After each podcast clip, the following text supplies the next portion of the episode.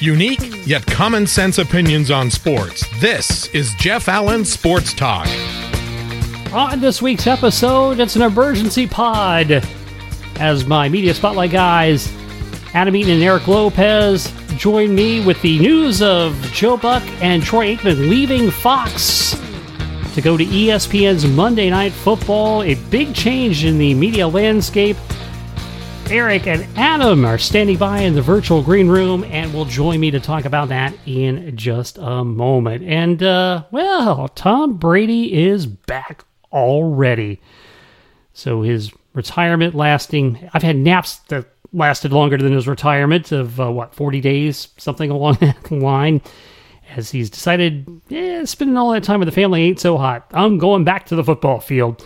So the Bucks welcome him back with open arms and well, at least Tom Brady waited until the brackets were revealed before dropping the bombshell and stealing all the headlines. Wasn't very long after, though. uh, but yeah, everybody's turned upside down with that news. And uh, of course, March Madness, my time of year. I didn't break away to watch the Tom Brady story. I continued watching uh, preview stuff on the brackets, and uh, I'll do some uh, March Madness uh, bracket stuff as we go through the course of the NC double A tournament. And of course, uh, I need something to lift my spirit because Freddie Freeman will not be back with the Atlanta Braves. So it appears the Braves have traded for Oakland A's first baseman Matt Olson. So that leads to one to believe that uh, Freddie is on his way elsewhere. The Dodgers, the Yankees, they've long been in the uh, in the look, but the but the surprising teams, the Blue Jays and the Rays.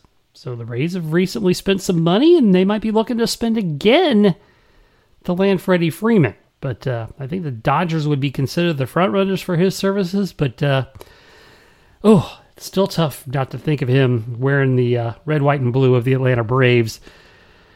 And his uh, last hit was a home run in the World Series. So, you know, we at least got great memories to go out on. Yes, it's an emergency pod.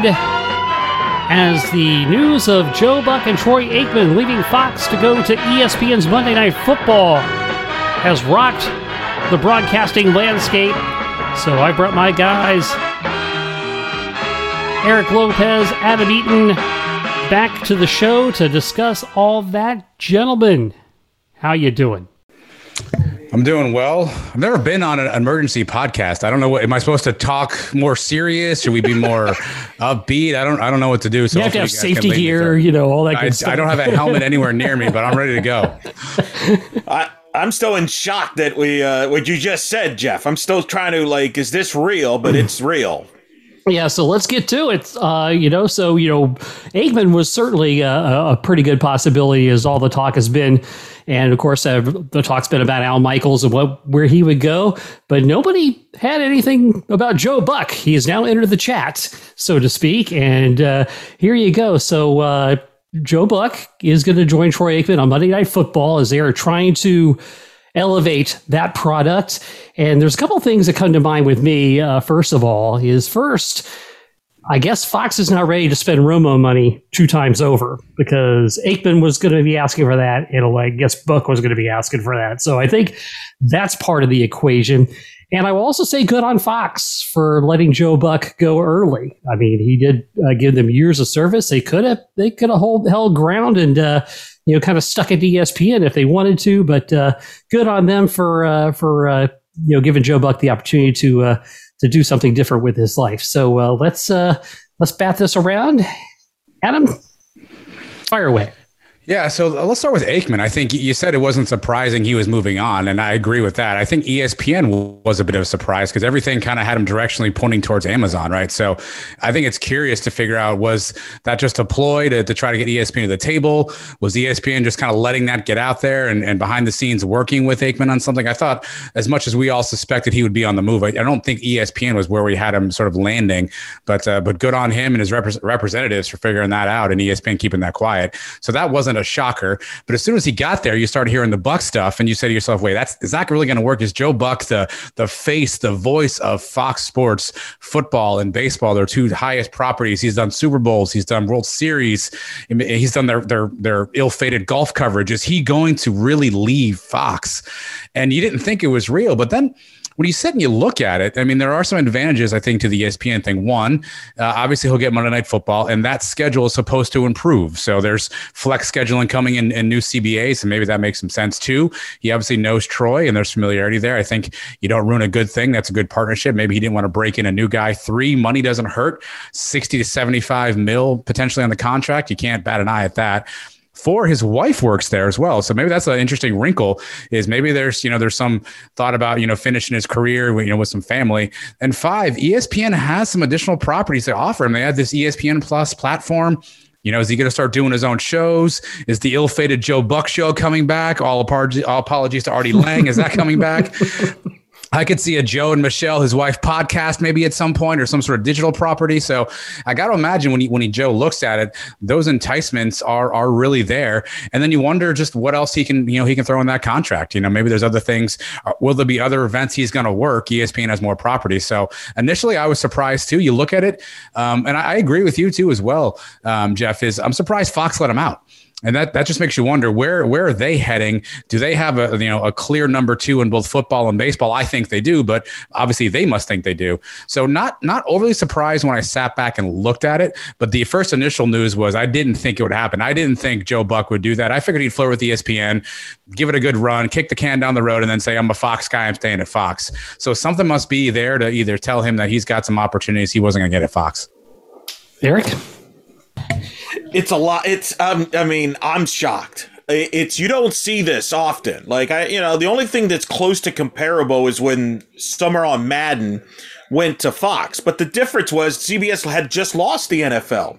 Fox is not losing the NFL, and you would you could argue that Fox still has the better package than Monday Night Football. Uh, better time slot. That 425 Sunday slot's going to draw more viewers than Monday night, unless Monday Night Football goes to ABC, which I know we'll probably get into that during this podcast. The Aikman thing is fascinating because this is all Tony Romo's fault, or all because of thanks to him. Because if Romo doesn't get that big deal, I don't know if any of this happens. I think Troy Aikman and Adam, you're a Cowboy fan, so I'm curious your thoughts on this. I think Troy Aikman, it really bothered him that people like Tony Romo more than him as a broadcaster and that he was making more money than he is, considering he is the superior quarterback.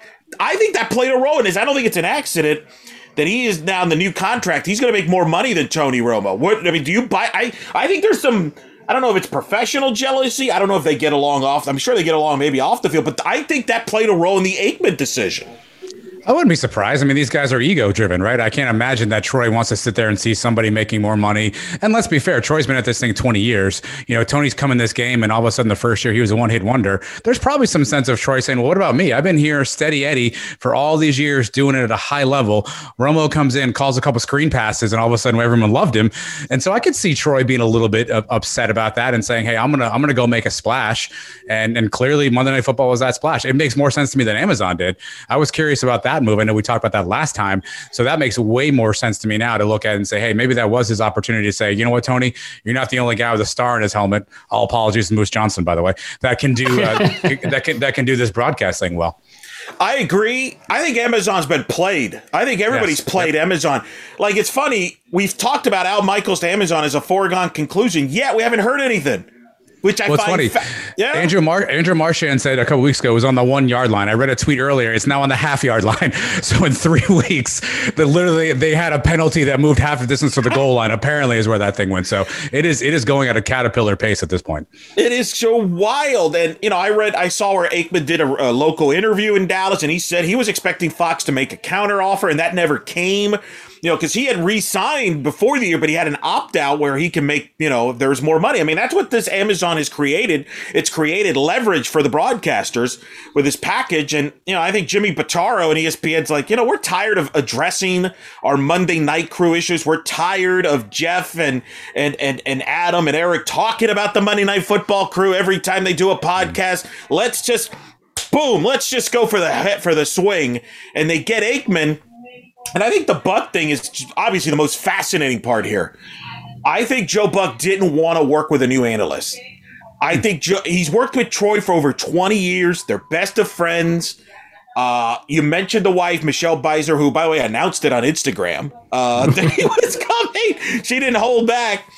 But the wife's there, so he obviously knows the people at ESPN. That's not a secret. But I think he just didn't want to come in with a new analyst, which who knows who that would have been? It, was it going to be a Greg Olsen? Was it going to be a Michael Strahan? Is it going to be somebody from the outside? I don't know if Joe wanted to deal with that. You know, he kind of had to do that in baseball, if you remember, when Tim McCarver retired. They tried him with Harold Reynolds and Tom Verducci, and that just didn't work. They eventually got Smoltz, and that's worked out. I think Joe looked at it and he's like, I just don't want to work with a new analyst. Troy's my guy. I've done everything I could do here at Fox. And oh, by the way, they're going to pay me more to work less. Okay, let's sign me up. yeah, you know, and and to speak to your point earlier, I think, I think Monday Night Football will be back on ABC full time with the with Got this to. arrangement. Has to be now. Has yeah. to be. Yeah, if they if they want to achieve their past or some semblance of their past glory, I think it's got to be on network television. And the fascinating thing to me is now, granted, ESPN will get more playoffs with the expanded uh, wild card round. So I pr- would presume Joe Buck would be part of that. But I find it strange that he would trade doing the World Series for anything. To be honest with you, I think that's to me the biggest surprise, uh, given his love for baseball and obviously his family legacy there. Well, clearly shows that he he recognizes he's now a football announcer, right? He recognizes that's where he's going to, you know, continue to carve out his broadcast career because he can do, you know, Tuesday night or Thursday night baseball and ESPN wild card games, but it's not the World Series. It doesn't have that same cachet. So clearly, it tells you that he sees that the future is to kind of make his name as in the football booth versus the baseball booth, which is, I guess, a parallel commentary how baseball is, sort of become regionalized anyway, right? Uh, maybe he sees that that coming. Maybe he recognizes. I know we're going to talk about all these streaming deals later on. Maybe he's just not comfortable how much Fox will really be in the baseball game going forward. But I think Elo hit on the head. You sit there and you do the list of like hmm, more money, less work, family family members, go with my my guy Troy, you know, maybe other side projects, other other passion projects. You start checking boxes and you're kind of like, what am I? I'm only staying at Fox because I used to be here. At, at, some point, you know, those scales of justice start tipping heavily in ESPN's favor. And that's where it makes to me a lot of sense. And I think that's where, you know, Joe clearly said, I love baseball, it's my thing, but this is how I'm going to continue to make my mark. I don't want to be more than a baseball announcer. I want to be more than a football announcer. And I think he's going to try to do some of those other projects on the side. I think that's probably the sweetener uh, on top of the deal whenever we see what that looks like let me. I, I think a couple things on that. I, I'm. I. You know.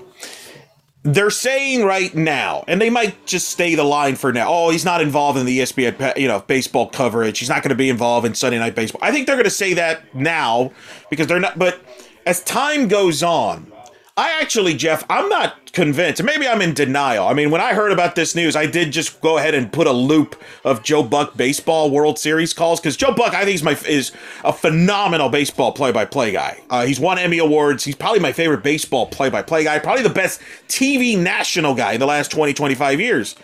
Uh, and in his fairness, he's been calling what every World Series since uh, 2000 when Fox took over exclusively. So he's kind of been there, done that. But a part of me wonders with the ESPN expanded playoffs, which they'll have the entire wild card, but also they have the playoffs on ESPN radio. Is a part of me wondering if they're setting this up for him eventually to do the World Series on the radio and kind of go full circle you know, where he started with his dad was known for radio. Uh, I wonder if that could be in play. I know Dan Shulman's been the World Series guy. But I, I brought this up a couple of few years ago. ESPN Radio kind of rotated the NBA finals where Mike Tirico would call the rate the radio finals, but he wouldn't do every game because he had golf obligations. So I'm wondering if they're maybe going to set something up down the road here where Buck and Shulman, let's say, split the World Series on the radio. I, I just I find it hard to believe that ESPN would not use an Emmy award winning baseball broadcaster of the credentials of Joe Buck. Now, the counter to that is it's not like Joe Buck has been doing a heavy load of baseball games. He doesn't do that many regular season games, and he doesn't do the LDS uh, on Fox. So maybe he's kind of been there, done that. Uh, I still think he'll be involved in it, but I think they're going to say no because if they say yes, he is going to be part of the baseball package. Can you imagine the pressure on a Karl Ravech this year, which I think is going to exist? I think the scrutiny on Ravech and David Cone and Eduardo Perez this year on Sunday Night Baseball just rose up because if they don't do it, if they don't gel, there's going to be people internally they're going to call for Joe Buck, and there's a guy they have that they've been obsessed with. We don't know why.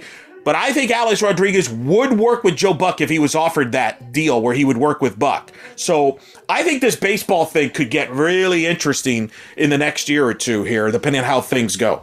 Uh, I, well, I hope we would be spared A Rod with, with, Joe Buck at the very least. Maybe, maybe John Smoltz would uh, get a call from Joe. Hey, come on over here. So, wow, wouldn't that be something? wow. Just complete yeah. the set. Yeah. Uh, so I don't know. By the way, Buck is in the Hall of Fame, both football and play baseball play by play. Like maybe, and he has said, you know, in the past, he wants to spend more time with the family. This is less travel if he's just doing Monday Night Football focus. The wife obviously is part of the Monday Night Football pregame show.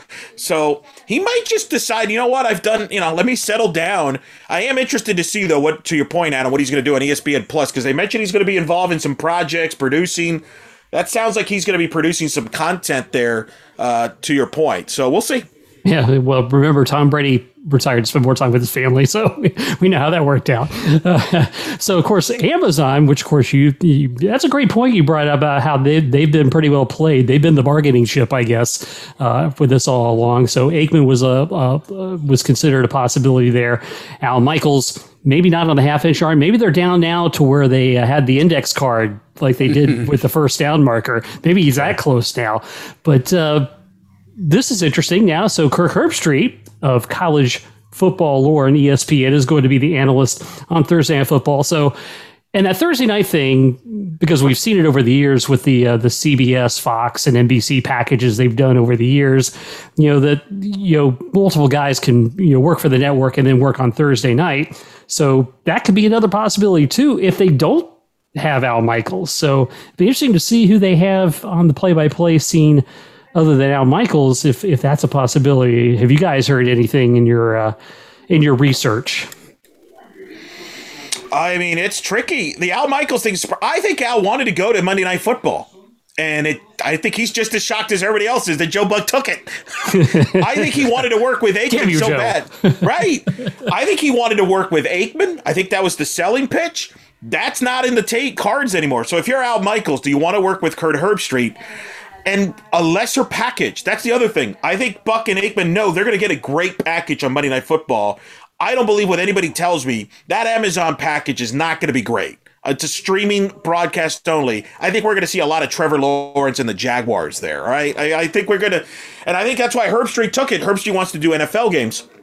So if you're Al, do you do you interested in working with Herbstreit full time, or do you call Fox and say, hey, you know, I can groom your young guys. Let me call two of the next three Super Bowls so I could just pass by Pat Summerall, have that record to myself. I think that's the interesting plot line that we'll now uh, we'll have to follow. I, I have heard that Al, even if he does go to Amazon, would not be full time. And so they may have to bring somebody else in. You know what's ironic about this? And it goes back to what Adam said at the beginning of this podcast. Egos play a role in this. If it was up to me, I actually would have Tirico do the Amazon games with Herbstreit. They've actually worked together before. They did Thursday night college football many years ago when Herbstreit started in the booth, and I thought they were really good together. I would have Tirico there and have Al stay on Sunday night football with Collinsworth. Like, has anybody said, hey man, we need it's time for Al to go? Like, I, I just think I still think that's a mistake. I think this is a bit rushed. I don't understand why there's not room for both of them. I mean, they're both getting Sunday Night Football last year. Now you have this Amazon package with Freddie Gaudelli. Why can't those two share that as well? Maybe just share the Sunday night and the Thursday night package together. That's my thought. Yeah, Marchand reported today, Elo, that um, if Al Michaels does go, he's expected to do the full slate. So there, there is They must have written a bigger a, check then. Split. um, so I, to me, the Herbstreit thing makes sense. Maybe not him specifically, but I think I've said this before when we've done these. I thought the Amazon package was an opportunity to break in a new young broadcast team, give somebody a chance to maybe get some reps under their feet, maybe a younger broadcaster, maybe like an Adam Amin, just throwing a name out there, right? You know, and, and give that person a shot. So in that respect, Herbstreit kind of makes sense in that he's trying to break his way into the NFL. I don't know that I think it's a great idea, but I mean, he's literally the voice voice of college football. I mean, that's that's one of the most dominant sports in all of America. Why he wants to throw uh, NFL on the plate, I guess there's money involved, but you've got to the top. Let's just stay there. But it is what it is. Uh, Al Michaels just feels weird on Amazon. I'm not gonna lie to you. Al just feels weird on Amazon unless it's the relationship with with Fred Gaudelli, unless it's the schedule. To your point, Elo, he flies in Thursday morning, does the game, flies out Friday, has all weekend to hit the hit the golf course, you know, relax his feet, have a good time. Unless he really wants to kind of ramp down here towards the end of his career, I wouldn't get that sense. But unless he really says, "Hey, this is just a lifestyle play at this point. I'm going to do a Thursday game. I'll be back on my couch in, in Santa Monica on you know Friday afternoon. I'll get a nine holes, get a nine holes on Sunday, enjoy my steak and my wine on sun, Saturday night, you know, and, and call it a weekend. I, I don't know. But Fox is interesting. You, said this on Elo Twitter, and I, I I just can't put Michaels and Fox together. I don't know why. I just don't see those two going together. Al Michaels to me represents just this all class professionalism. And not that that's not Fox, but they've always been sort of outliers, take a chance, try something new, new graphics packages, just new things. And Al just seems like he's the the old steady veteran. You bring him in for a sort of professional broadcast. And maybe it was Buck and Aikman had some more fun with it. Not that Michaels isn't fun, but something about that pairing just doesn't seem right. I think Al's in a really interesting spot here because I, I don't think he wants to probably go to either, but he may end up choosing the lesser of two evils, whatever that is at this point. Yeah, and let's talk about uh, what's going to happen at Fox. So, uh, who will get the number one chairs? And you know, you brought up Al Michaels.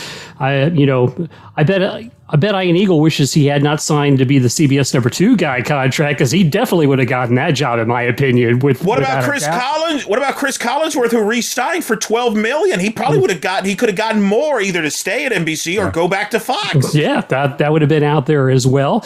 And of course, internally, there's con- yeah. Uh, first of all, I think Greg Olsen is going to be their analyst. I think they've already made that decision. If I had to guess, uh, unless there's somebody from the outside they're going to bring in, but Kevin Burkhardt, Adam Amin um, you know, that's a you know both are both are very good. Do you give one of the do you do you give one of those guys football and one of them baseball to to help that little situation out uh, where each one of those guys is the number one spot? Um, a wild card. You could move over Gus Johnson because Tim Brando could take over the college play-by-play gig. That's a that would be a possibility. And here's an even bigger wild card you go young like you did with Joe Buck all those years ago, and you go with Noah Eagle. Hmm just a, just a, just throwing a long dart out there. Adam, how about this? Jeff Allen play, pl- applying for the you know wow. director producing job at Fox Sports here. He wants to make all these hires here. he sure did. Yeah, she sure did. uh, I think obviously the leader in the clubhouse. If you're going to read the you know the, the reporting out there is Kevin Burkhardt uh, as the play by play guy in, in, in football. Joe Davis as the play by play guy in baseball. I think that's kind of the the leader in the clubhouse conventional thinking. But Fox isn't always conventional thinking. I'm I'm curious. Do they try to make a splash go outside, find somebody to come in there. I was looking at the CBS roster. Their number two is Charles Davis. He's good, but is he really the name you sort of bring in and say, hey, okay, he's gonna he's gonna change what we do? I don't know if he's that. Greg Olsen just he's solid, but doesn't doesn't to me scream big game. I don't think big game when I when I hear Greg Olsen. Maybe it's only because he's been doing this for a couple years, but maybe you know maybe somebody else on the outside. Here's a name I wrote down. I have no idea if this can work. He's he's under a lot of contracts, a lot of different places, but he's kind of a rising star. He's somebody who has a good platform already. I wonder if Fox would make a run at somebody uh, that they can, can poach, maybe like a Nate Burleson, right? I know he's got the CBS morning show, so he's probably under contract there, but you got the Strahan sort of concept where he's doing stuff on all networks. I wonder if they try to swing big, go up for a name that's that's kind of out there and sort of try to revamp and retool with a little bit more pizzazz than a Greg Olsen. You know, I, nothing against Greg Olsen, but you, you bring in a, a, a Nate Burleson, maybe that brings you some cachet. I don't know, but I think they're going to be interesting spot. I wouldn't be surprised if they if they stood stuck with Burkhardt and Olsen. W- wouldn't be terrible, I guess. But it just keeps sticking in my mind. They have two of the next three Super Bowls. Is that the, is that the crew they want to trot out for two of the next three? That just doesn't feel like a, a spot they'd want to go. And so I'm curious if they're kicking up uh, over rocks. Were they hoping Tom Brady would stay uh, retired and he was a call? Were they thinking they could get Sean McVay to change his mind? Sean Payton is still out there, obviously, as a name, but we have zero idea if he's good in the booth. Uh, hopefully, they put the Drew Brees stuff to rest after we saw his playoff performance this past season. So I think they're going to try for a big game, somebody that's outside the box. I just I have a hard time thinking right now they're going to settle for Burkhardt and Olsen. I think the baseball one is the simpler one. I think that's Joe Day. I'd be shocked if Joe Davis ain't the guy. He's been kind of the co number one, really, with Buck. I mean, remember he called. You know this, Jeff. He called Game Seven of the NLCS between the Braves 20, and the Dodgers yep. because yep. Buck had football with Smoltz. And I think Joe Davis is fantastic. Uh, I think a lot of people actually compare him to Joe Buck, uh, their style and their all that. Uh, so I think Joe Davis is the baseball guy. I think Adam Amin is just number two in baseball. I think they're fine in baseball. Uh, I think it's those two with John Smoltz, and you're ready to go. Uh, the football one is a little trickier. To Adam's point, this would be a lot easier if it wasn't a Super Bowl year. That's what's so crazy about this. Joe Buck and Troy Aikman just walked away from a Super Bowl. Two of the last three Super Bowls, as a matter of fact, but especially this year. Uh, so we've not seen this. So where do they go? Well, Burkhardt and Olsen, a lot of people like, but we don't know the big stage. We don't really, have, we kind of half pay attention. If they stay with them, a part of me wonders if they're going to go three man booth. And they what they might do is go Burkhardt, Olsen, and bring somebody else in, a big name, maybe a Nate Burleson, maybe a Strahan, maybe a, a Sean Payton, something to spice it up. Uh, if you remember when Madden and Summerall were, you know, Summerall was kind of retired but demoted, however you want to phrase it, and John Madden left Fox, they went to a three man booth with Buck, Aikman, and Collinsworth. And Buck kind of came out of left field because he wasn't like a number one or number two football guy. He was more like number four, number five, but he was Joe Buck. So the wild card in all this is does Fox decide, hey, maybe Joe Davis could be that guy too? Maybe you bring him in to be the NFL guy. Could it be if it is Burkhardt? I think I would probably think Burkhardt. I mean, it's kind of hard to you know he's been their pregame host and stuff. I would be surprised if they passed on him. I love your uh, Gus Johnson idea, though. Like, Gus Johnson needs to be involved in some capacity in the NFL. I'm sorry. To me, for whatever the reason, and we've discussed this in previous podcasts, I just think he's better in the NFL than college football. And I don't know what it is, but he just seems to be a better fit. And I love your idea of Brando being to the number one spot for that, taking over and work with Klatt.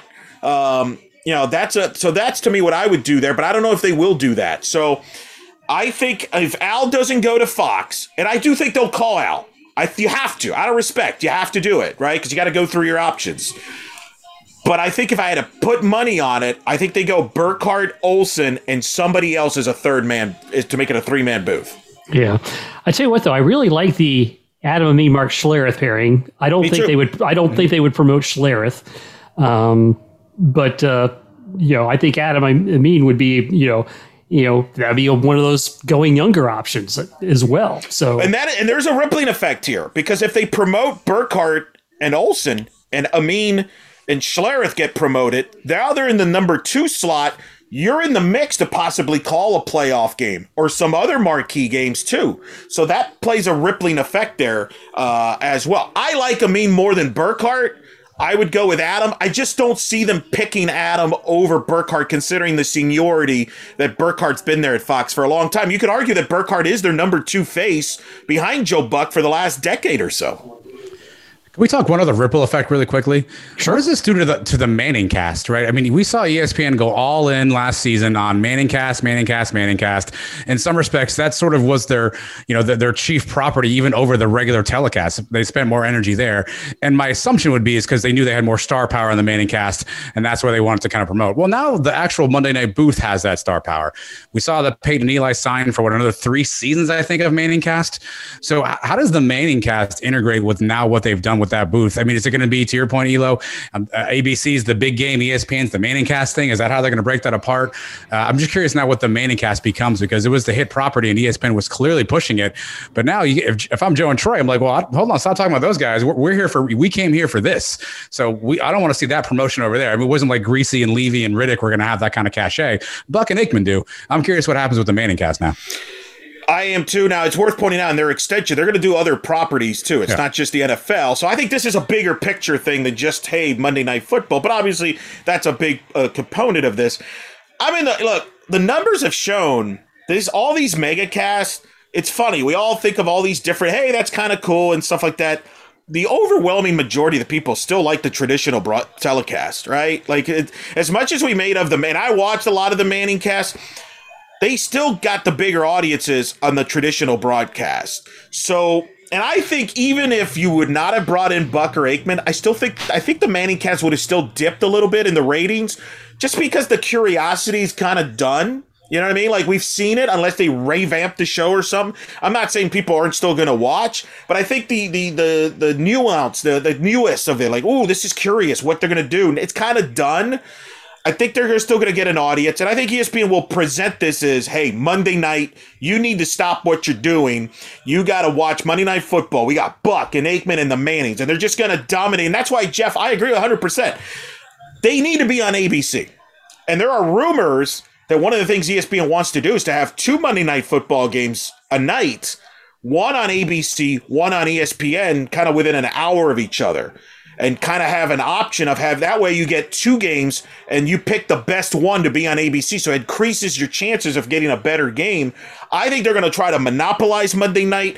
They want people to tune into Monday night. And I think they're going to just, I think that's what they're going to do. I think ManningCast is just going to be a big part of that whole like Monday night football is the place to be. So uh, Adam, I don't know if you and Mike, uh, you know, usually you know record on Monday nights, but that could be a challenge now for you guys moving forward. I, th- I, feel like Mike can out outdraw Joe Buck. I'm, I'm just gonna throw it out there right now.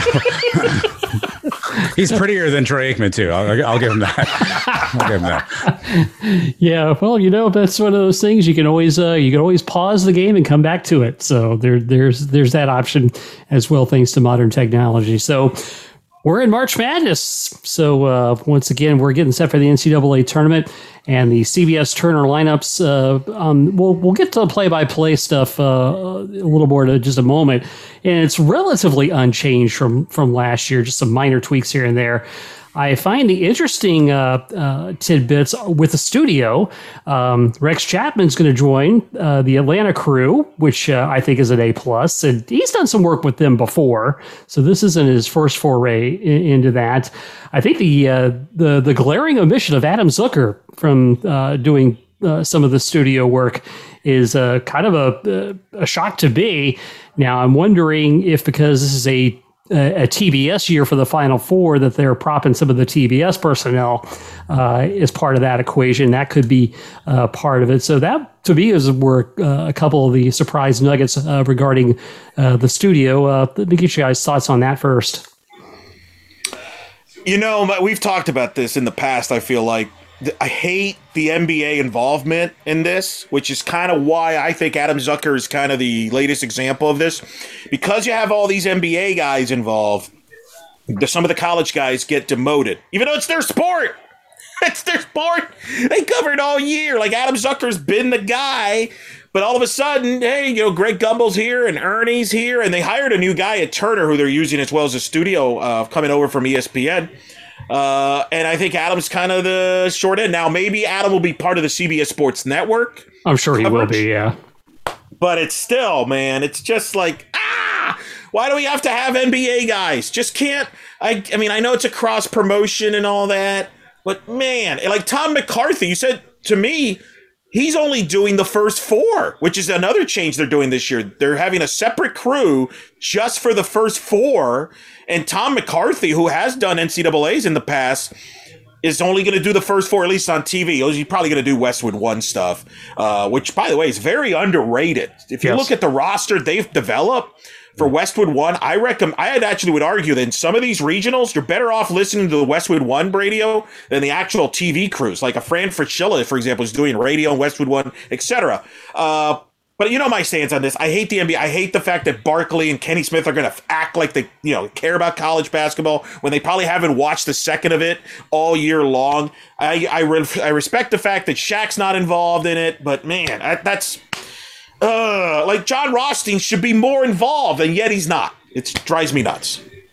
Yeah, to me, it's the Atlanta studio. So that's uh, that's the, the new guy you, you mentioned, uh, Eric. That's Nabil Karim. Yes. Uh, then you're adding Dwyane Wade, who I th- only does one week of NBA. Now I'm supposed to believe he's also going to do college basketball as well. Candace Parker and Seth Davis, right? That just doesn't seem like that that match fits. And they added Rex Chapman, who, by the way, Rex Chapman has absolutely grown a media career from a Twitter following. So you got to take your hat off to Rex and sort of what he's done, his podcast, CNN Plus now.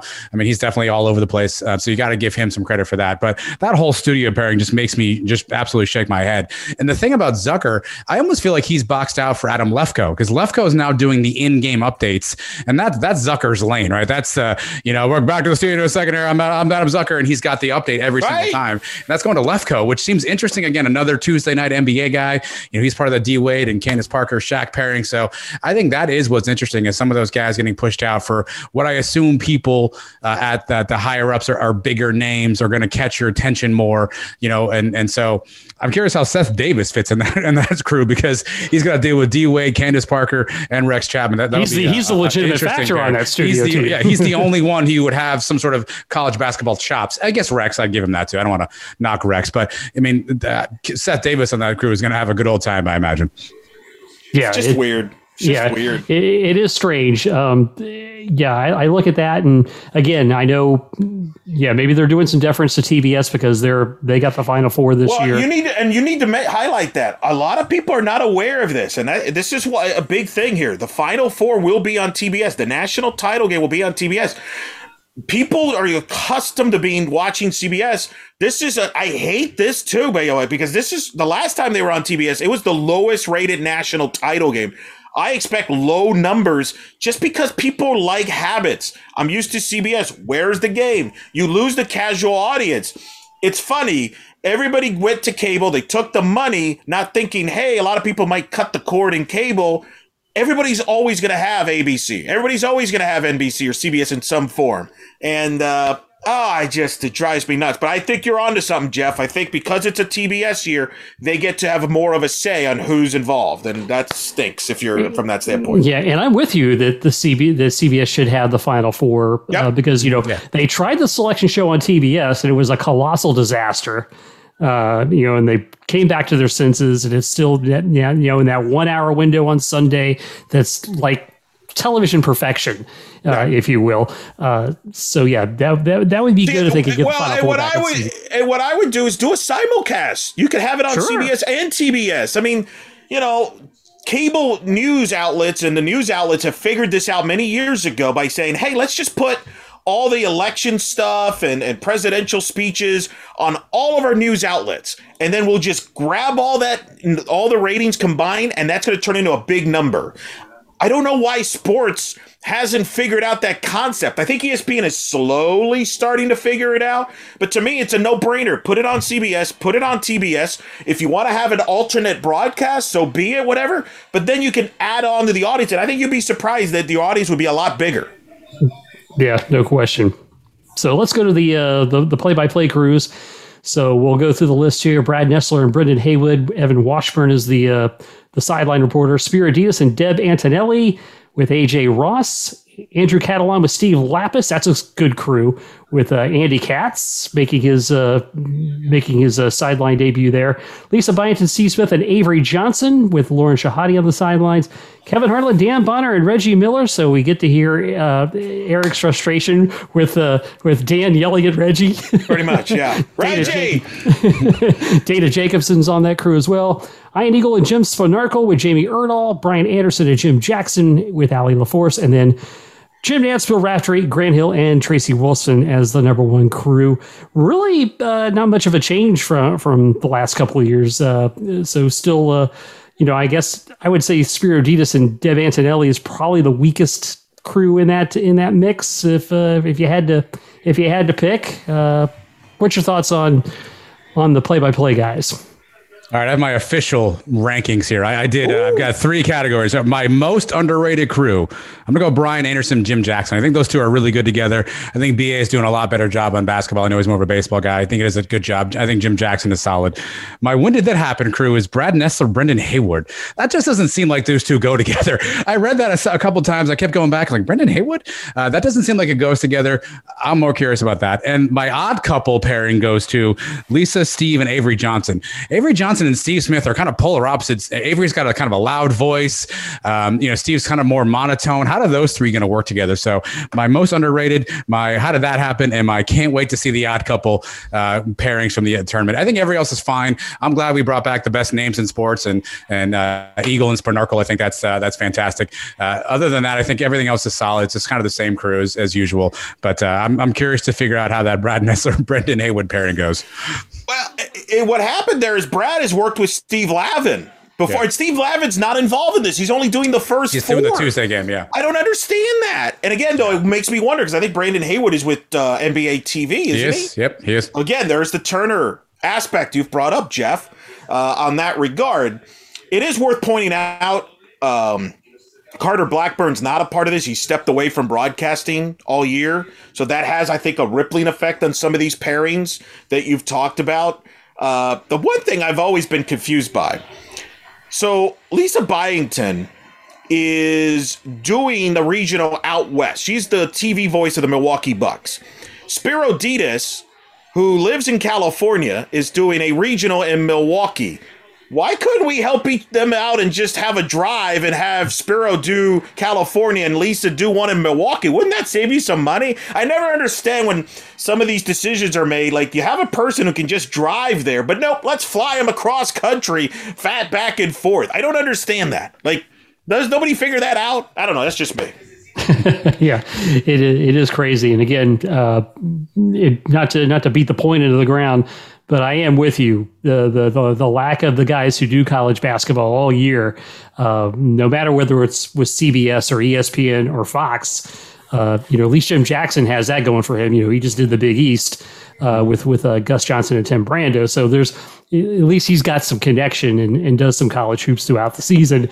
Uh, you know, like I said, that's why I like the Andrew and Steve Lappas team because I like know, that team a lot, Cause, yeah. yeah, you hear them all season, and uh, it's uh, great to see them there. So. Uh, but at least the good news is March Madness is upon us. So, uh, interesting topic I wanted to bring up, and this may be only me, but is ESPN making Jon Crispin the 2.0 version of Dan Dakich?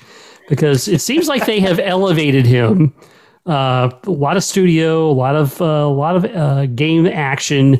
You know, he has that same kind of you know delivery, kind of a kind of sarcastic, uh, if you will.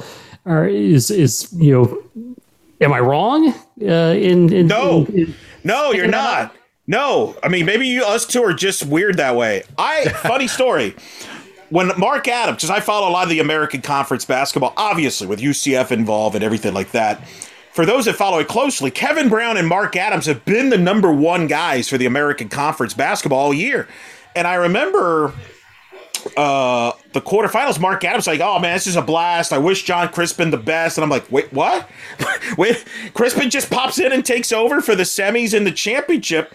But it's true. What's ironic is he dan Dakich did that in his last year or two at espn john crispin comes over from the big ten network to join espn so he has that big ten background and yeah, I do think he's Dan Dakich's replacement. Basically, once Dockich and ESPN parted ways, he's a less controversial guy, but he likes talking just as much. Uh, so as a result, he does the American Conference Championship games, which is weird because he really doesn't follow it as closely as he does other leagues. And it's always weird because he's done a UCF game every year. He did the Houston game on ABC a year ago, and he did the Michigan game this year with, I think, Rich Hollenberg, I want to say. And I rem- my social media feed's like, man, this guy won't stop talking. like, I don't know what to tell you. Um, I think he's better in studio.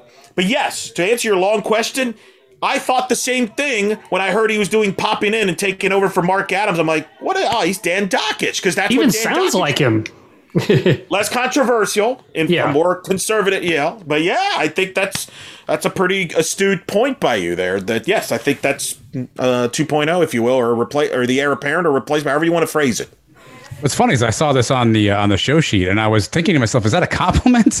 Is this is this a good thing to be Dakich 2.0? Is, is this a compliment?" I, I, it's hard to say. I think ESPN's outside of Jay Bilas, who is clearly the the, the primary vo- voice of college basketball. We know Dick Vitale stepped away this year to take care of his health, and it sounds like things are trending in the right direction there. But we know he's kind of on the tail end of his career. Outside of that, ESPN's college basketball coverage is a head scratcher in general. You never really know who you're going to get. You never know who's going to be in studio, who's going to be on games, who's going to be on the call. I always find it just really interesting who's who's around and where where somebody's at. Sean Farnham pops up in studio. Sometimes He's he's really calling good. games. He's really good, but you never know where you can't like. I can't set my TV to go, hey, I know Farnham is going to be on after the game and I want to hear his analysis. I never know who's going to be there. So I think ESPN's entire college basketball lineup. I mean, look, they tried Jalen Rose and Jay Williams for a while. They brought LaPhonso Ellis in now. Seth Greenberg is usually there. But, but Jay Williams is kind of floating in and out sometimes still with his get ups uh, crew. I just find their whole college basketball stuff to be really confusing. I don't know who I'm going to get, when I'm going to get them. Um, so I, Crispin's solid. I mean, I don't know if Dakich 2.0 is a, is a compliment or not, but, but he, he appears to be a lot of places. But I also just wonder if it's how that's all coming together. Is that by design? Is that just by lack of other talent? Is that just by availabilities? I'd love to see sort of the scheduling model behind the uh, the ESPN college basketball stuff. I I hear what you're saying. Now, some of it, I mean, like Fran Fraschilla does Big 12, Big Monday games with Jon Sciambi. So that's been consistent. Bilas gets to pick what he wants. I think, obviously, Dick Vitale and his situation kind of threw off some things. Uh, but Jimmy Dykes usually does SEC games with Ravech. What was interesting this year, we did, Sean McDonough did not do college basketball this year. And it's Because of of the hockey. And I, it was alarming. Like Shulman took over as that Monday night ACC games with like uh, Cory Alexander, which I was like, wait, what? What? Yeah, yeah. Where did that come from? To your point, Adam. And again, I don't know if Vitale's absence made a was a factor in that or not. Uh, but you're right. There is definitely this year a little bit of a quirkiness there that you just don't know. And Farnham to me is underutilized. I think he's fantastic, but they never use him as an analyst that much. And then when they do, it's usually on the West Coast. And then he somehow he's on the East Coast doing studio. Um, it's a little over the all over the place and I, I do wonder yeah i don't know. I don't have an answer for you. I think jay williams personally was should have stayed on the game day. I thought he was a natural from a personality standpoint on game day. LaPhonso ellis is just too He's dry. conserv- too safe right too dry. And i think that's what's missing. I think jay williams brought something to that show and i think they missed He brought the Desmond Howard uh, kind of juice. Yeah. Well, and he had a little bit of that that Corso thing going because he would rip off his you know his shirt to see which team he was picking. He had a personality. Greenberg's a coach. He's not a personality from a hey I'm going to go out crazy. Bilas has one, but it's more dry. Um, but you know that's their issue there. I wish Jay Williams would be back there because he was not very good on the NBA stuff. Uh, which is ESPN has the opposite problem of Turners. They like to bring in college guys to do NBA. I mean, that's a whole other story.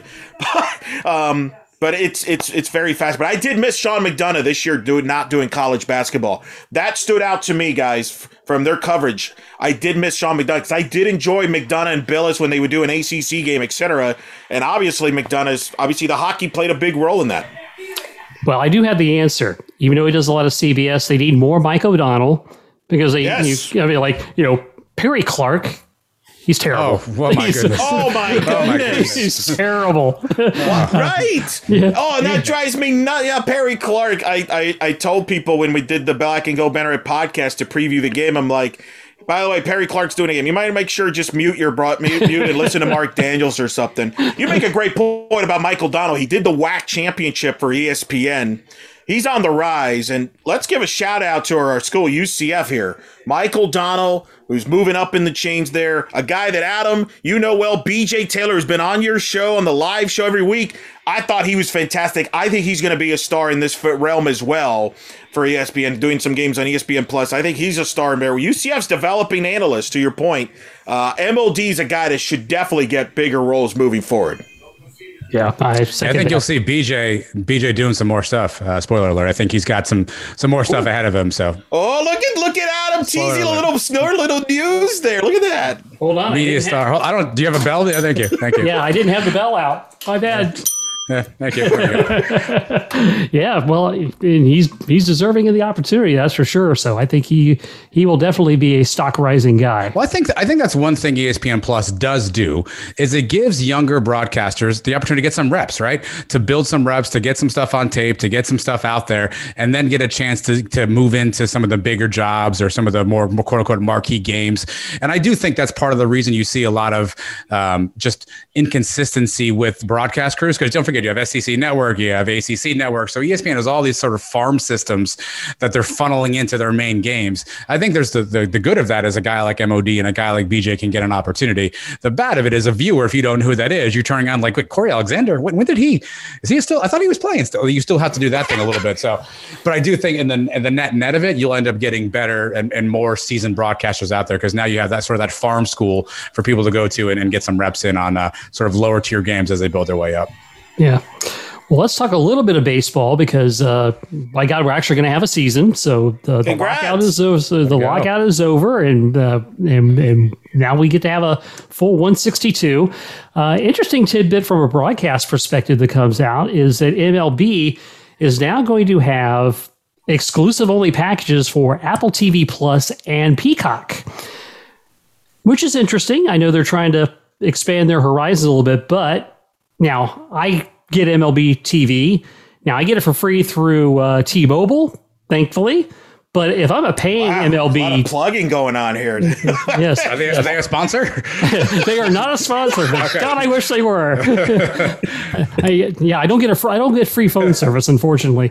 Um, but if I if if I'm a paying MLB TV subscriber, I'm not happy about this because you're taking more inventory away that I'm paying for, wanting me to pay for these other two services if I want to watch these games. So this is kind of a baseball move, right? they they they like to zig left and and you go right, something along that line. What what do you guys think about that?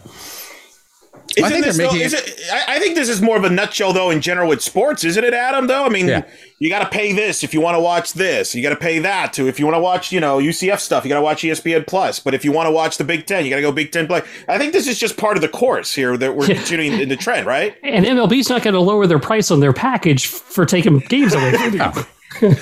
But we keep talking about Amazon, right? You're, you're going to have to pay for Amazon to watch the football game. We don't yes. ever talk about that element of it. We just wonder who's going to call the games, right? Yes. If I'm a baseball fan, though, this is to me where I'd be confused, right? So if I have this right, I wrote this down. Peacock is going to get an exclusive Sunday a or Saturday, or Sunday or Saturday AM game. So it'll be a game that starts earlier. I think 11:30 is as early as they'll start some of those games to not mess up some of the broadcast windows in the afternoon. So Sunday AM, I have a Peacock exclusive. ESPN has Sunday night. TBS has an exclusive Tuesday night game. Apple's now have a Friday night game, and then Fox is going to have the Saturday window. I got to go to like five different spots to find my team, and I think that's where you're going to lose fans. Is you're like, hey, I just want to watch the Braves game. It's not, oh no, it's not on. T- okay, it's not on that. Okay, which one is it on tonight? And you have to know this rotation by heart, especially if you want to follow your team. Because to your point, Jeff, I believe it's Peacock and I believe it's Apple are not going to be available on the MLB Plus side of things. Mm, yeah, and, those and regionals will window. not do the games. So you're not yeah. you're not getting those. You're only getting those through those servers. So if I'm a baseball fan, I'm more confused than ever. We talked about this with CBS and, and, college basketball. You turn on CBS and the game's on, you watch it and you're good to go. If I'm a casual baseball fan and I have to hunt down how to find these games, you probably lost me already. So I think this this hurts a little bit. I think the hardcore baseball fan will figure it out, but we're all going to get stretched to that point where you're going to have to have streaming service on top of streaming service to watch all these things after a while, right? And it's just to start with this, right? It's going to be Amazon, Paramount Plus is going to come in at some point in time. You already have to have ESPN Plus for some of this stuff. You're going to start stretching the sports fans' dollar to figure out where do I want to invest my money so I can get the most properties I care about. And I think it's going to make a lot of tough decisions for sports fans out there as they try to figure out where am I going to find my games at. But if I'm a baseball fan, I'm confused, and I, am gonna have I need I need like a grid to be like ah Thursday ah there we go to figure out what channel my game's on. Well, it, it, it who's the what's the targeted audience in this? Like you have an 11:30 a.m. baseball game on the Peacock who's going to draw like the young people aren't getting you know going to watch an 11:30 a.m. baseball game on Peacock but what about the old guy? Like how am I going to explain to my dad that the game's on Apple? How he ain't going to figure out what the, he's going to be what the hell are you talking about? I, I, don't understand why you're complicating this stuff. Well I do know why. You're getting a check. You're getting more money right? Your distribution. Um I agree. It does get more confusing and it's just you know the sports fan's going to have to make some decisions. I, I I I just do wonder how this will go long term. At some point, you're just going to have to make the decision. I do wonder. You know, it's one out of 162. I could see some people saying, "Ah, whatever." You know what? If I miss a game on Apple, it, it is what it is, and and here we go. We're just a regional broadcast. I think the baseball fan is used to the regional broadcast. I think they're going to be more mad that we don't get that than where the game is actually airing. Yeah, uh, yeah. I think that the hardcore sports fan who you know is watching the Tigers on Fox Sport Detroit or Bally Detroit, whatever it is, and then it's like, oh, Friday night game, we got a we got a nice inner squad, you know, match up with the Cardinals, and you're like, wait, what? Apple TV? Like, I think you hurt those more than you hurt the casual fan. I also think this is interesting for Apple, right? Is Apple really going to get more subscribers because they have a baseball package? I mean, they're already a, a huge conglomerate, right? They're a huge organization. Who's signing up? What, what is what is that metric Apple's looking for in terms of subs that they say, hey, that's worth it. So is this really just a play for Apple to show MLB that hey we can do this, but also really show NFL and NBA and college football. This is what we can do for you if you want to come to Apple. We can do a professional broadcast. We can get you all this other stuff. Because I can't imagine there's a, a huge ROI on MLB. I have to imagine Apple's doing this just to showcase to all the other leagues, look what we can do. See, professional broadcast, great announcers, whatever the other perks might be, if there's technology advancements. Because I can't imagine this is going to be a, a, windfall for them financially for, for a company like Apple. We all have one of their phones right nearby. I can't imagine MLB is going to put them over over the line in terms of profitability. Yeah. To your well, point, by the way, to your point, isn't Apple in the mix to try to get the Sunday ticket? Yeah, yeah. that's yeah. this is why they're doing that. They're they're wanting to say, "Hey, we do sports." You know, so so yeah, they are definitely a contender and willing to spend big, from what it sounds like, to try to get the uh, Sunday ticket package, which would be uh, which would be very very interesting. Doesn't Last, it feel like the MLB is just like the the you know the friend you call when all the other friends are out for the night and you have nowhere else to go. you know, MLB just always there waiting for that phone call. You call your other buddies like, oh sorry, hey, I already went out. Hey, sorry, I'm out of town this weekend. Always call MLB. They're always there for you. Adam, I mean, you and Mike have talked how many t- years, how many episodes about you two doing a baseball game? How have you yeah. not called Rob Manfred and set this up? I might. I, you know, at this point, I, I, I think he was he wasn't doing a lot of negotiating. I saw his golf swing was looking pretty good, so maybe he's got some time to take a phone call. I just feel like baseball is always the friend that's always home that you can just call and you know they're that's ready to hang saying. out when all the other friends are busy. You know, Adam and Mike, Sons of UCF Let's on go. Apple exclusively. Let's go.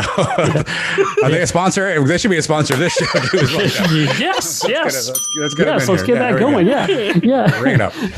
no, and and you know, and you mentioned uh, Eric. Well, you say okay, maybe I'll bypass pass this game here or there. It's like, you know, uh, with the MLB package, you get radio. So I'll listen to a game on the radio if, if I need to. It's uh, that's not a big deal to me at all. Well, Jeff, you're you're the perfect demographic. You're a huge Braves fan, right? Oh boy, are you are you going to pay for Apple TV to catch that Friday night, you know, uh, Braves tilt against the Dodgers? Is that something where you're going to say, hey, i need to see this one, or are you just going to sit it out and read the box score the next day? Uh, I'll listen on the radio. Yeah, I'll, I'll, I'll get I'll do the radio feed for that. I have no problem with that whatsoever because I can I can watch another game on TV while listening to the radio. Yeah. So yeah, well, I you, think a lot well, of people are in that boat. I agree. Will you boo Freddie Freeman if he's not with the Braves on the radio? There, I will not boo. I will not boo Freddie Freeman. He got us a World Series. Uh, I I am very sad though that uh, that uh, re-signing isn't going to happen. But uh, Matt Olson's not a bad pickup. Oh, look at that! He's moved on, Adam. That yes, was quick. You yes, saw that? Yeah. yeah. Well, that, Call mean, the friend that's always home, Eric. Olson's at home right now. Oh, there you go. There you go. Oh, no, no. Last topic. Uh, so recently, uh, on the uh, what do they call that? First take. Yes, first, first take. take. That's what it. Yeah. Yes. so one of uh, Stephen A's new sparring partners is uh, my old WKS colleague Chris Mad Dog Russo. Wow! Look at the plug. Yes, yes. I had to go get a bell ring. So, uh, uh, so Chris Russo, long time, you know, one of the legends in sports uh, talk broadcasting history, is uh, I think Stephen A. has finally met his match because you got a guy that can yell as loud, if not louder, than than Stephen A. And look, Chris Russo has been you know doing real debate for many many years, not this fake TV, you take this side, I take this side stuff. Now, there's obviously a little bit of that going on because of this program, but Stephen A is like an amateur walking in against professional, in my opinion, in on, on these exchanges. Wow. Whoa. Shots fired. Hey, that's called protecting a colleague right there, man. Dang straight. Uh, here's the thing. So l- the opinions aside, okay. That show to me is like the the closest thing to Broadway theater. That just that's a theatrical performance those two guys put on. Whether they believe what they're saying or not, whether the opinions are of any sort of substance, it's a Broadway theater. The other day when they were debating one basketball player or uh, one game for your life, I mean that is just a that's a Broadway play that you're just watching unfold live on TV. And I, I think I think Mad Dog brings something out of Stephen A. You see him smile, you see him having a little bit of fun. I think he brings out a little bit of, of something different in Stephen A. Something you weren't getting from Max, something you definitely weren't getting from Skip. I think he brings out something different. It's like a, it's like watching a Broadway production. It's it's masterfully done, just in terms of, of the theatrics. Again, opinions aside, and whether you agree and and whatnot, just the theatrics of it, I think are are worth the the watch alone. And there's so many sound bites that you can pull from that. If you were doing radio these days, you had so many liners you could pull from that to talk about. So I, I think it's entertaining. I have I, am not a first take watcher by any no. sense, but I have found myself looking and be like, oh, it's Tuesday. I think Mad Dog's on, and and turning it on. Sometimes even have it on mute and just watching the, the gesticulations of the hands is entertaining enough. So the the theater angle is certainly there. I don't know if that's what they were going for, but it feels like you're watching a Broadway production. Uh, well, it's Wednesdays when he's on, and that's what I think works. I think if they put him on five days a week, I think we'd be like, all right. Oh, that'd be exhausting. that would be exhausting. But there is something about Chris Russo. I'm a huge fan. I, I've watched. I've always thought he was better than Francesa. There's something about him that he. It, there's an innocence there, right? Like he'll get mad and fired up and you know you mentioned like this is for your life. Well that's a chris russo saying there right? Yep, and it's like yep. oh you know we me and my buddy have said that in the bar. There's something appealing about that. But yet he's not afraid to make fun of himself. Like he was having issues with the chair and the microphone and he's just like oh where's with this chair? Plus the voice the voice like he it's just it's amazing. I give them credit for bringing him on. I think it has added to stephen a. Smith. I think it is funner. It's more fun. It's not it, there's no you don't sense a, a, a, maliciousness, which sometimes in these shows it does. In particular, you mentioned Skip. I mean, that guy just is just malicious with a capital M. Um, I think with Chris, he there's a there's a bit of an enjoyment out of it, even if you don't agree with the opinion. There's a joy out of it, and you make the expressions that I think is harmless, and it's why he's been successful. He's he is you know he's got his own channel on Sirius XM. Uh, he does the high heat show on MLB Network. I mean, we've seen some rants there in the World Series when he's doing there, like, "He can't make that call," and it's just it's entertaining. I enjoy it. I admit it. I'm a Russo fan. I watch when he's on. I would be the first to admit. Well, I'll give you a story. Uh, back when he was here in Orlando in the 1980s, one of his uh, compelling arguments was that he, uh, of course, remember at the time, this is Miami Dolphin country, right? So he is blasting the fact he thinks Don Shula is an overrated coach. and you, my God, the audience would just go freaking nuts over that. So I always have this lasting image in my mind and can hear it in my head right now when somebody would call in and talk about how great Don Shula goes, It's a myth! It's a myth! uh, and yeah, his his mannerism, he is infectious you know, from that that regard. When when when he when he yells, you don't come off. It doesn't come off angry. You know, I think so. he's the he's he's the first guy that I've seen that keeps Stephen A. on his toes. I think with Max and with Skip, it was kind of like, okay, yeah, but I think he's the first guy that keeps Stephen A on his toes, where Stephen A doesn't really know what's coming back at him, and he has to be more aware of what's going on around him and respond differently. Where I think after a while, the, the whole Max thing just kind of became played out. It was just sort of, you know, banter for the sake of banter. I think Stephen Stephen A has to be on his toes with Mad Dog. And I think that's what makes it interesting is really Stephen A's reaction because he's used to being that guy, right? He's used to setting the tone and being the one who's, you know, bombastic and over the top. And now he's got to play off of that. So I think almost seeing that role reversal makes it a really interesting pairing between those two. I agree. If it was five days a week, I would need multiple Advil and probably something stronger than that to, to survive that. But I think one, two days a week in some form like that, I think is a good idea. Yeah. And, you know, I will tell you, even though these things are quote unquote scripted, Chris will go off script. Hmm. So well, and I've heard uh, like Jimmy Traina talk is a big fan of his, and he's talked to him. They've talked about, and I've had people here talking about him that he he's the type that would be on the street you know, hot dog guys there, and he would be asking him questions, and all of a sudden yep. they start debate. Right? He's always curious. What you think about that? You know, he's always interested in, in has an opinion on something. He has to have an opinion on something. I think it's natural with him. He can't help himself, uh, and I think that's where it comes off very well. Whereas, as you mentioned, in other cases, it comes off as very uh, orchestrated. Yeah. No question. Well, guys, uh, the emergency pod is in the books. Uh, uh, you know, Oof. so we had to get this. Yes, yes. Uh, with the the Buck Aikman story, we had to we had to break in. Uh, you know, when news breaks out, we break in, right? So uh, there you go. the emergency pod in the books. So let let's get your plugs in for those who are new to this media spotlight edition of Jeff Allen Sports Talk. We'll let my guys Adam and Eric do their plugs for their endeavors Eric, take it away. Well, obviously, uh, I contribute on Black and Gold Banneret podcast uh, weekly, as well as Black and Gold uh, Banneret.com. We're doing a lot of coverage of UCF sports, women's basketball in the NCAA tournament. We'll be covering that. Softball, I call the UCF softball games on ESPN Plus. What a season they're having. 22 and 7. And Francesca has been my analyst for most of those games, which we've gotten great feedback on. Uh, so that's been awesome to watch on ESPN Plus. We'll be going uh, Ohio State on Tuesday and then Furman on the weekend, Saturday, Sunday. So I'll be doing a lot of ESPN Plus games there, calling the games and uh, and doing uh, some UCF coverage on the side. And who knows what else pops up. So uh, hopefully everybody can check that out. You can follow me at Eric Lopez Elo to catch up with what I'm doing. Adam. Yeah, you can. I'm one part of the Sons of UCF crew. So we have an audio podcast. Usually comes out on Tuesdays. That's myself and UCF Mike. A live show Thursdays. Facebook, Twitter, YouTube, streaming 8 p.m. We bring in Trace Trelko for the proceedings. We take your questions, a lot of interviews, some guests. All that stuff's available on our podcast feed as well. Make sure you check out our YouTube channel at Sons UCF. We have a lot of interviews on there. Trace is living in Greg Lovelady's car, so we have a weekly with, with Greg Lovelady these days. So you can find that on the Sons of UCF YouTube. Also, our website, Two Knights Media media.com. You can catch up with all of our content on there.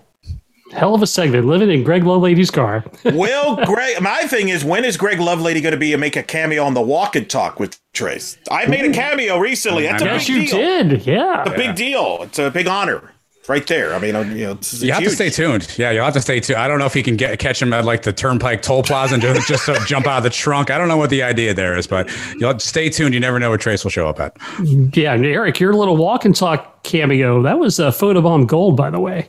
Thank you. Yeah, he popped in. It was the first time he's been to softball in a while, and uh, I showed him the outfield. He wanted to be in the outfield, and so we got I got him hooked up to the outfield. We did the walk and talk and create some buzz. It was a windy day, but. Uh, mm it's a lot of fun. Uh, you, you guys got to get out there once in a while too. It's a nice day when it's you know nice nice weather. Yeah, I plan on being uh, at uh, sporting events uh, in April, so uh, I'll look for you. April, he's, he's got his man month there. well, I got March. I got March Madness to work through first. So. I understand. I understand. Priorities. yes, exactly. All right, Adam and Eric, as always, thanks, guys. Thanks, Jeff. Always a pleasure, Jeff. And we'll be back to close out with a TV theme right after this. Central Florida, we're back. It's the second annual Apopka International Jazz Fest, starring the iconic Jeffrey Osborne. Jeffrey Osborne. With special guest Hiroshima, saxophonist D. Lucas, and Grammy Award winner Nestor Torres. Saturday, March 19th at the luxurious Apopka Amphitheater. Early bird tickets on sale. For complete details and tickets, log on to ApopkaInternationalJazzFest.com. Jeffrey Osborne. Osborne. Baby, Get your tickets now.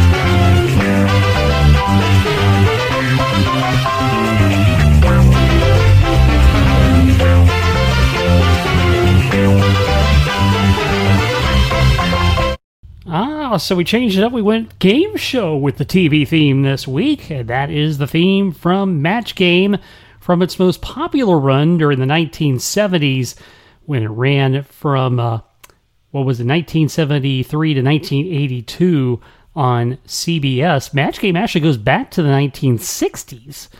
Um, and it was a much more, you know, it was much more like a Jeopardy style type of show. In the 70s, it became a a cultural phenomenon because it just was zany and out there and just totally nuts. A lot of uh, double entendres uh, during that. Uh, ugly Edna was so ugly. How ugly was she? you know, stuff like that. Um, and they also had a uh, evening version of the show, Match Game PM. Gene Rayburn was the amazing host of that show. Uh, just knew how to set everybody up and knew how to read the questions just right before saying blank. Of course, the panelists Charles Nelson Reilly, Brett Somers, and the great Richard Dawson were the regulars. Uh, Richard Dawson was probably the smartest player. Everybody wanted to pick him for the big match game at the end for all the big money because uh, he was usually right most of the time and had that ability to match. And they had some other uh, folks that would be semi regulars like Fannie Flagg uh, Nipsey Russell, uh, just some names that come to mind. They'd have professional athletes. Don Sutton was on the panel one time, I remember, long time ago. Um, of course, Match Game has had some revivals. Uh, it had an 80s version of the Match Game Hollywood Squares Hour, had a, a little run on ABC, and this was post Gene Rayburn. Um, and then, of course, it has been running on ABC as of late as well which has Alec Baldwin as the host, but uh, that might change a little bit with his current uh, controversy going on uh, these days. So, uh, Match Game, great TV show. Really, again, its heyday was in the 1970s. Our TV theme for this week. And a little plug because I don't often get to book ahead as much as I like to on the show. That's a me problem. Uh, but uh, Rich Podolsky, who wrote the book You Are Looking Live, the story of the NFL today during the Brent Musburger era, fantastic book. He'll be my guest next week, so be sure to check that out. And with that, we are done here. Thanks for listening to Jeff Allen Sports Talk. Follow Jeff on Twitter at Jeff Allen underscore 88, on Facebook at Jeff Allen 88, and the website jeffallensportstalk.com. And you can reach out to the show anytime by email, jeffallensportstalk at gmail.com. Jeff Allen Sports Talk is brought to you exclusively by Kramer's Salve for Dogs. Does your dog itch, suffer from debilitating skin allergies, or trouble hot spots? We have the solution using the healing power of neem. Kramer's Salve is a safe and natural approach to help your best friend live an itch free life. Go to kramersalve.net to order today with new low pricing. That's K R A M E R S A L V E dot net.